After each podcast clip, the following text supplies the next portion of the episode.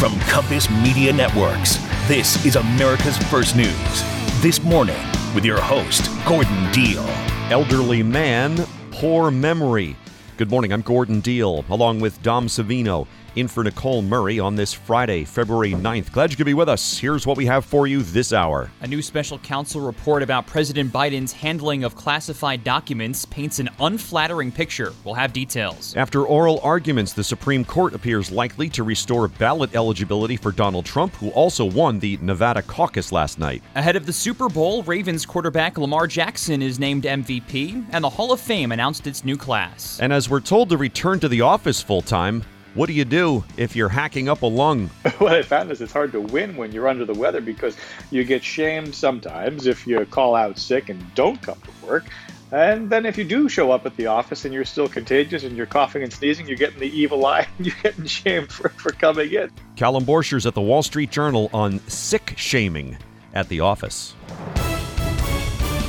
A special counsel report says President Biden willfully held on to classified materials after his vice presidency, including documents implicating sensitive intelligence sources. But special counsel Robert Hur is opting against bringing criminal charges because Biden cooperated and we'd be difficult to convict, describing him as, quote, well meaning elderly man with a poor memory.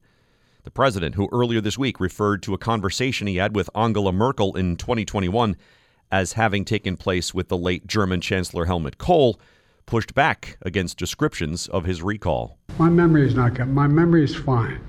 My memory, take a look at what I've done since I become president. None of you thought I could pass any of the things I got passed. How'd that happen? At one point during his remarks, Biden appeared to confuse the presidents of Mexico and Egypt.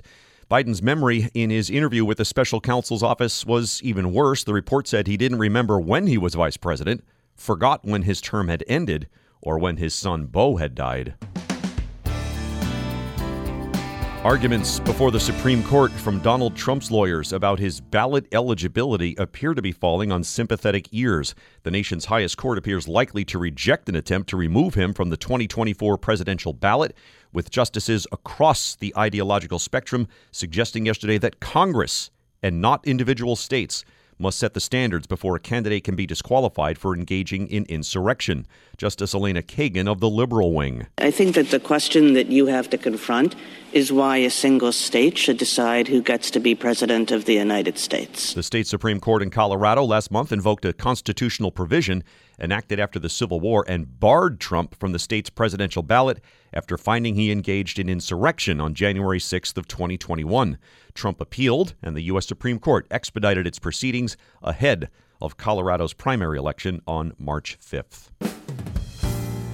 A $95 billion measure that includes aid for Ukraine, Israel, and Taiwan has advanced in the Senate.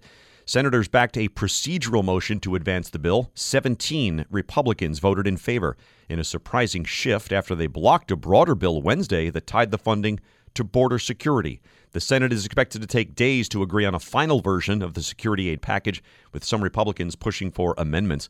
Also of note, Ukraine's president removed his top general in the most significant shakeup of the country's leadership since the Russian invasion began two years ago. National Security Council spokesman John Kirby in Washington. President Zelensky is the commander in chief of his armed forces. He gets to decide uh, who his leadership is going to be in the military. That's what civilian control is all about. We know that. Separately, Russian President Vladimir Putin, in an interview with former Fox News opinion host Tucker Carlson, called on the U.S. to make an agreement to cede Ukrainian territory to Russia in order to end the war. Hey, it's Gordon Deal here to tell you about this game changing product I use before having a couple of cocktails called ZBiotics. I can easily feel lousy from just one drink, but I've now found something that helps avoid that miserable feeling the next morning.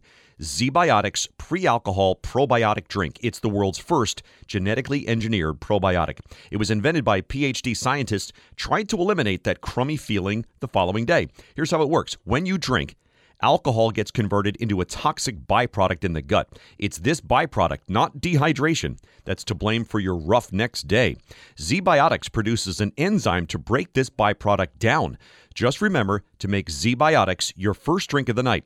Whether you're sitting down at home for movie night or maybe out with friends, drink responsibly and you'll feel your best tomorrow. Go to ZBiotics zbiotics.com slash Gordon to get 15% off your first order when you use Gordon at checkout.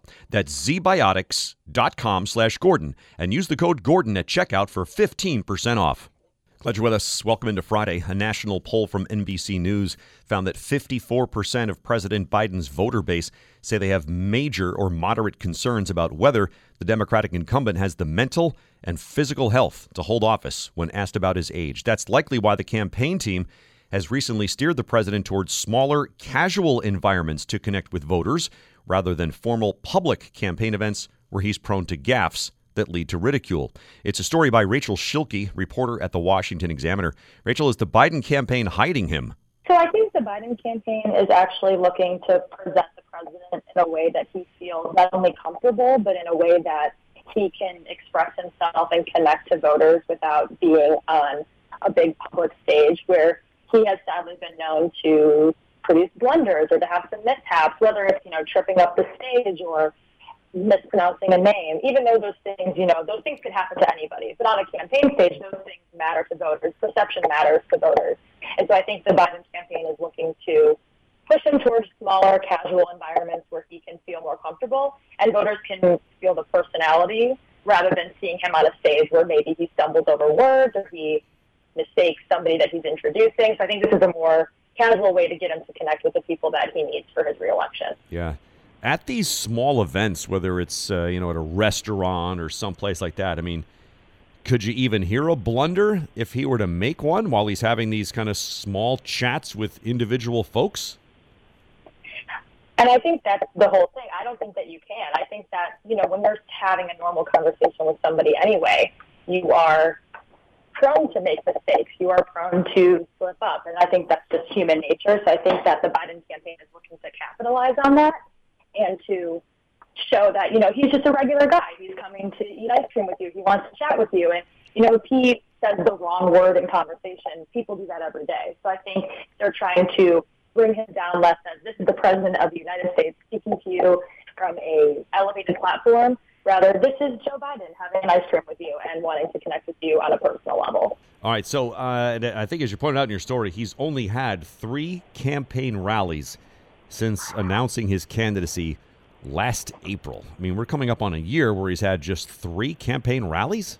Yes, and I think a lot of that could be a myriad of reasons. It could be because of the gaps that he's prone to, or it could be just because you know the, the duties of a president is demanding both on and off the campaign trail. The these allies have said though that they plan to keep things small for now, but once they hit general election year, which we're already in, but once I feel like we get closer and closer to November, I think you're going to start seeing a lot more of those larger campaign rallies where he's really presenting himself as a as a prominent and strong candidate. I think right now what he's trying to do is reach those voters that maybe are trending away from him, like young voters or minority voters, people who he feels like he needs to kind of get down into the dirt per se and go chat with them and have these front porch quote unquote rallies where he's just talking to people one on one and talking as a person rather than as a uh, an unapproachable candidate. Man, we're speaking with Rachel Schilke, reporter at the Washington Examiner. Her piece is called Feeding Frenzy Gaff Prone Biden Using Food Pit Stops to Replace Scrutinized Events on Trail. Uh, it, it, it, does seem like, too, at times the campaign is kind of unwilling to take advantage of opportunities. Like, this is the second straight year where he will not have done an interview for the Super Bowl. What is with that?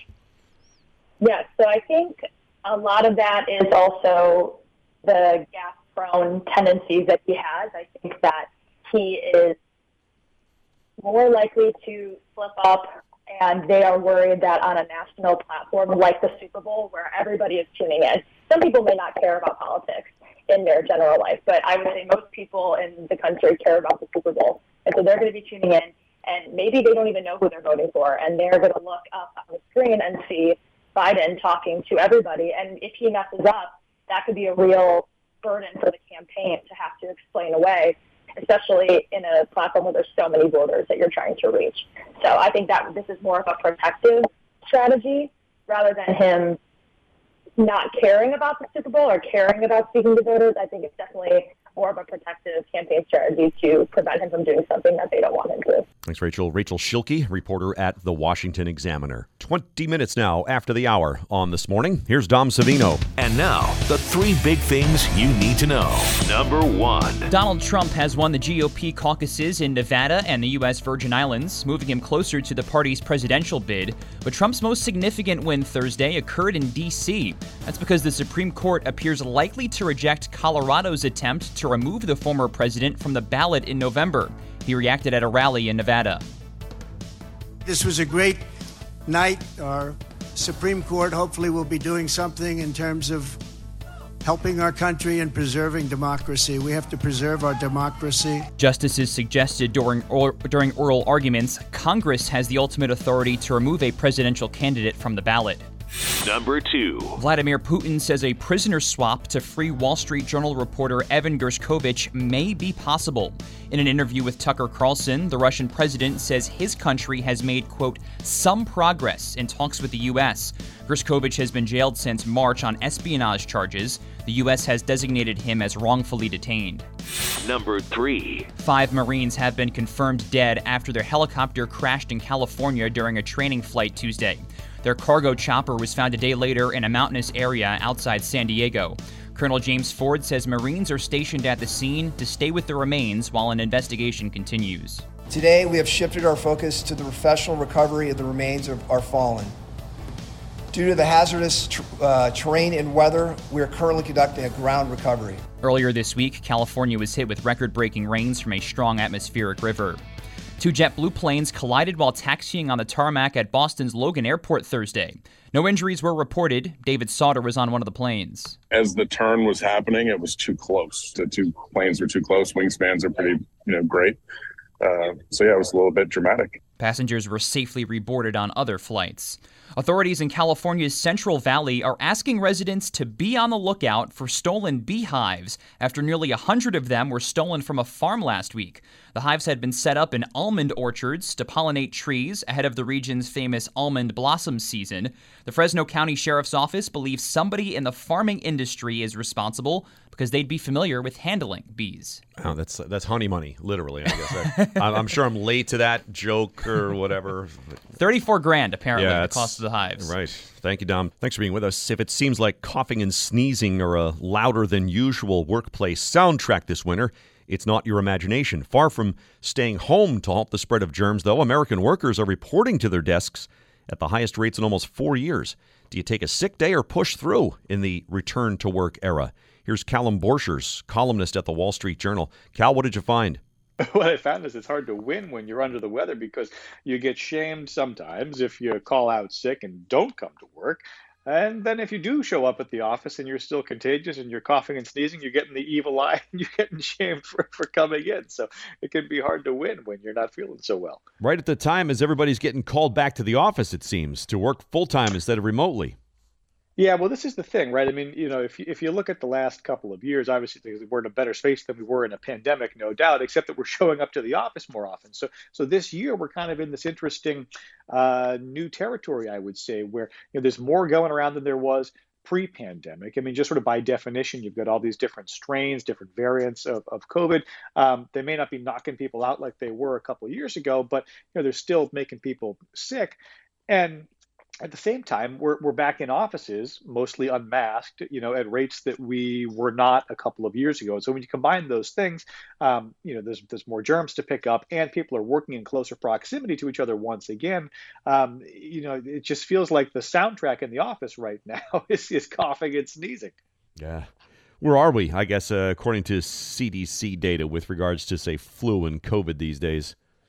Uh, we've been above the baseline all the way since November, Gordon. So we're going on a few months here now where the cases, we're talking about sort of minor, what they would call outpatient respiratory illnesses, is the CDC's term for it, which basically means you know, it's not so bad that it sends you to hospitalization. But you know it's bad enough that you're you're calling your physician to say, "Hey, I've got this nagging cough; it won't go away." Um, we've we've been above what would be typical for a few months right now, and uh, and I think that a lot of people are are trying to figure out how to navigate sick leave in this environment because on the one hand you know you might say well if i stayed home every time i got a sniffle I wouldn't ever go into the office until May, you know. But at the same time, uh, if if you do show up and, and, you're trying to push through and be a hero, well, then maybe you get the rest of the team sick, and it ends up being a, a you know a longer term setback because now everybody is out. Mm. We're speaking with Callum Borchers, columnist at the Wall Street Journal. This piece is called "Flu Season Has an Annoying Side Effect, and It's Sick Shaming." At work, uh, what are we supposed to do? Do you, do you take your cue from your boss? What's the read here? Yeah, I mean, I think that this is one of the big things I heard from managers is sort of this consciousness that hey, I really do kind of set the tone. And so, um, you know, it was interesting to see uh, a recent resume builder survey of a thousand managers, uh, and, and, a fifth of them admitted to to pressuring employees to come to the office when when they're sick, and, and that can take a few different forms. It can be direct, saying, "Hey, we really want you to get in, even if you're not feeling so great." Um, it, it, can also just sort of be setting the example. You know, I think when people see the person in charge kind of pushing through and not taking sick days, it can send a message that that's what the expectation is. That's what the culture is here at the company. Thanks, Cal. Callum Borchers, columnist at the Wall Street Journal. If you still have landline phone service, you may have noticed that your monthly bills have been skyrocketing. That's because the FCC no longer regulates copper lines and phone companies are jacking up the price of their service. Ooma is an internet home phone service that lets you keep enjoying the safety and peace of mind of a home phone without paying an arm and a leg. In fact, with a one time purchase of the Ooma Telo, you get internet home phone service for free. All you pay are applicable taxes and fees. Unlike mobile phones, Ooma has address based 911, so dispatchers will know exactly where to find you in an emergency. In the event you call 911, Ooma can send a text alert to loved ones. Ooma even includes a free mobile app so you can take your home number on the go. And don't worry, you can keep your home phone number for a one time fee or get a new one for free. Setup is easy. It takes less than 10 minutes. Stop paying too much for home phone service. Visit ooma.com slash Gordon today to get a special discount. That's O-O-M-A dot com slash Gordon Deal. The top stories and expert interviews that make sense of what you care about. This is America's First News. This morning with Gordon Deal. Thanks for being with us. Welcome into Friday, February 9. Gordon Deal with Dom Savino in for Nicole Murray. Some of our top stories and headlines. A special counsel report says Biden is an elderly man with a poor memory regarding the classified documents case. Supreme Court seems likely to restore ballot eligibility for Donald Trump. The Senate advanced a measure that provides funding for Ukraine and Israel. A state school board member in Utah under fire for incorrectly implying that a member of a high school girls basketball team was transgender. Zillow has a new feature that allows you to look for individual rooms. And the abandoned puppies in Missouri rescued by Good Samaritans. That story in about 20 minutes. Companies, as you may know, are shelling out $7 million for 30 second commercials during the Super Bowl. Which ones stand out so far, and which brand has the most to gain or lose? In depth analysis from Marbue Brown, customer experience executive and author of Blueprint for Customer Obsession. Marbue, how do companies approach Super Bowl ads? Well, look, I think that a lot of companies uh, think of the Super Bowl ads as an opportunity to build a brand an opportunity to establish their brand in a new area or um, just to really introduce something new for the for the brand period right? Yeah. so and we're going to see all of that in in uh, this year's uh, super bowl ads uh, based on what i've seen of them so far. What stands out based on what you've seen well, what stands out is that uh, this year it's mostly going to be established brands. There's going to be a lot of celebrities that are going to be used in the um, commercials, and people are going back to their uh, their tried and true formulas, right? So, you know, a couple of years ago, um, we had a lot of uh, cryptocurrency ads uh, during the Super Bowl. Yes, um, those are gone. Uh, a number of the companies that were advertised are gone um, and uh, you know some in a, a very ignominious way, right? Um, so um, you know we're we're going to see more established brands, and um, you know some of them are trying to make a comeback, uh, like Budweiser, yeah. who have had some challenges. Um, so, uh, so that's what we're going to see this year, and um, a lot of celebrity endorsements. Hmm. We're speaking with Marbue Brown, customer experience executive, also author of a book called Blueprint for Customer Obsession, and we're talking about the Super Bowl ads. Generally speaking, What does it take to make a successful Super Bowl ad? Well, I think that uh, first of all, it, it takes a little bit of humor. Um, it, it takes the ability to create a, an emotional connection uh, with the viewers. Um, you know, those celebrity endorsements don't help, hurt because they, they have like a known person. Um, and look, you got to have a great message. Um, you got to have a great message. And I, I, I got to tell you that these days, when you think about Super Bowl ads, it's no longer one and done. So it's not just that you have the ad during the game, but you kind of had have the lead up to the ad before the game. And then you have staying power of sometimes reusing those commercials many times after the game. Mm.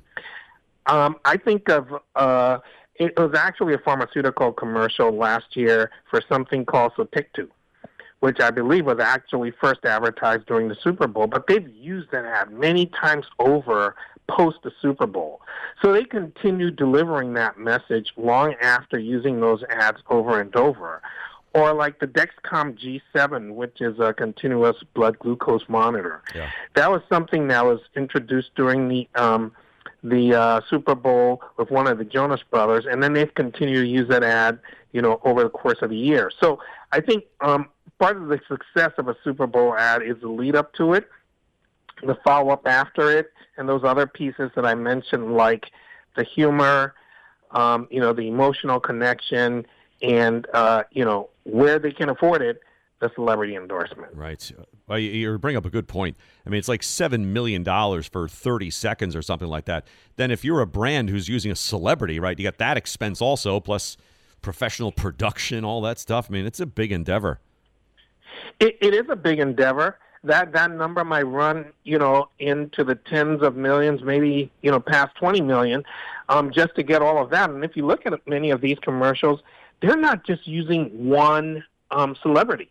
They're they're they're using Yeah. multiple Um, um, celebrities. You know, so you've got like uh, you know Vince Vaughn and and uh, Wayne Gretzky and you know Tom Brady, all in the same commercial.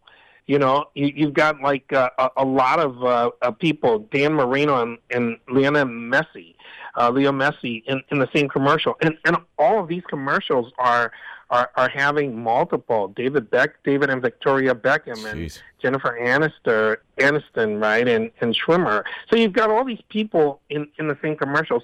It's expensive. Thanks, Marbue. Marbue Brown, customer experience executive, also author of the book Blueprint for Customer Obsession. It is time now for the mic drop with this morning's Mike Gavin. Good morning. Well, today, Gordon, is a glorious day. Not only is it a Friday, but it's also National Pizza Day. And while it's understandable that you can't wait to dig into that fresh hot pie when it hits your table, keep in mind that there are certain etiquette rules to follow. Now, it should be noted that these rules come from an etiquette coach in the UK, where they may not be as schooled on pizza as we are here, but they certainly know etiquette. William Hanson told the Mirror that traditional round thinner crust pizzas were designed to be eaten with your hands, picked up, and folded in half so you can manage it with one hand, with your second hand standing by for support if it becomes a little too floppy. Chicago style deep dish pizza, however, should always be eaten with a knife and fork, he says. A knife and fork can also be pulled out of the drawer if your thinner crust slice is weighed down by heavy toppings. Yeah, makes total sense. Is this Mr. Hanson here from the UK? Is this his first time with pizza? Like, has he never Well, had pizza before? So you're saying that uh, Chicago style pizza shows up, you eat it with a knife Oh, and yeah. fork. Okay, see, I don't do that. I, I would have to dispute that. I eat pretty much every piece of pizza that can be eaten, but with my hands, I eat with my hands. Deep dish can be difficult to manage, though. Uh, yeah, well, that, for sure. Yeah, I mean, I, I try my best though. Okay. Uh, you know, whenever possible. I mean, that it it more than any other pizza, I think, resembles a pie. Right, Like, yes. It's thick. Right. Now, there's there's always going to be some toppings that fall off, Yeah. and you know, and of course you need your knife and fork afterwards. but yes. the bulk of the slice eating, I like to perform with my Hmm. hands as much as I can. Fair enough. Um, uh, along those lines, I do want to say before this gets out publicly, yes. two times this week, because I was short on time. Okay. At two fifty a.m. roughly. Yes. In my house. Right. I microwaved a slice of pizza. Oh boy.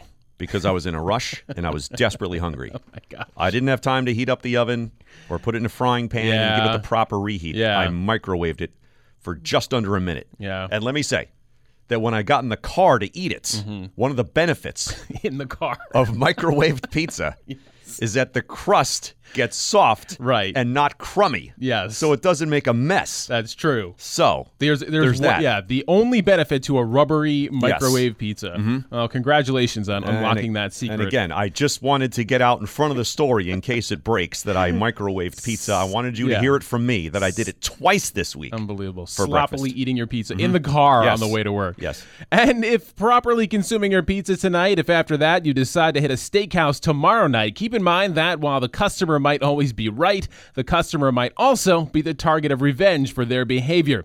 This comes as a Reddit post has gotten attention this week in which a server told the story of how a chef got revenge on a customer who sent back his dinner dinner order 6 times.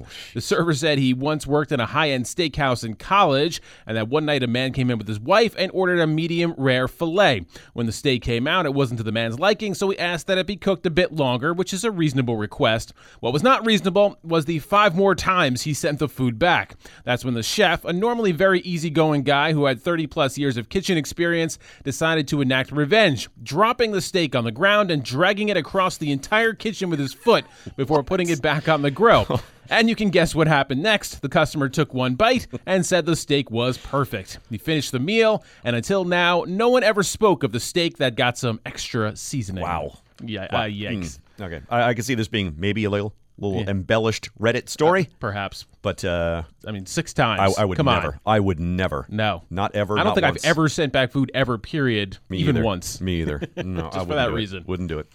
Thank you, Mike. For all the ones who get it done, Grainger is always there to help. Grainger offers supplies and solutions for every industry, 24 7 support, free access to product specialists, and experienced staff at over 250 local branches. Plus, they provide real time product availability online and have sourcing specialists who can help you track down hard to find items. And their commitment to being your safety partner can help you keep your facility safe and your people safer. Call 1 800 Grainger, click Grainger.com, or just stop by. Grainger for the ones who get it done. Thanks for being with us. Here's a new take on what some exercisers call the runner's high. Now, new research has found that getting high can make exercise more enjoyable. The study included more than three dozen runners who were experienced cannabis users. When they smoked or vaped marijuana before exercising on a treadmill, they enjoyed their running experience more with a greater sense of that euphoric runner's high compared with when they ran sober. The Washington Post says the notion of weed smokers as exercisers defies stereotypes. Many people associate pot use with laziness and a lack of motivation, but past research has suggested that many frequent users of cannabis also happen to be people who frequently exercise. Eight minutes now in front of the hour on this morning. Once again, here's Dom Savino. And now, the three big things you need to know. Number one. President Biden will not face charges for knowingly taking classified documents when he left the vice presidency. However, in a report, the special counsel assigned to the case pointed to flaws in Biden's recall, calling him a quote, elderly man with a poor memory. The 81 year old president responded at the White House yesterday. I take responsibility for not having seen exactly what my staff was doing. It goes in and points out things that appeared in my garage, things that came out of my home, things that were moved, were moved not by me but my staff. The report says prosecutors couldn't pursue a criminal case against Biden, in part because his lawyers would use his faulty memory as an alibi. Number two. Some progress on a foreign aid package that stalled on Capitol Hill. The Senate has advanced a $95 billion bill that includes funds for Ukraine, Israel, and Taiwan, and now moves to a final vote, though senators have indicated that may be several days away. Illinois Senator Dick Durbin says Ukraine needs help now. I'm very concerned. Let's be very honest about this. Uh, Ukraine's future is hanging in the balance here as we involve ourselves in political debate in Washington. Aid for Number three.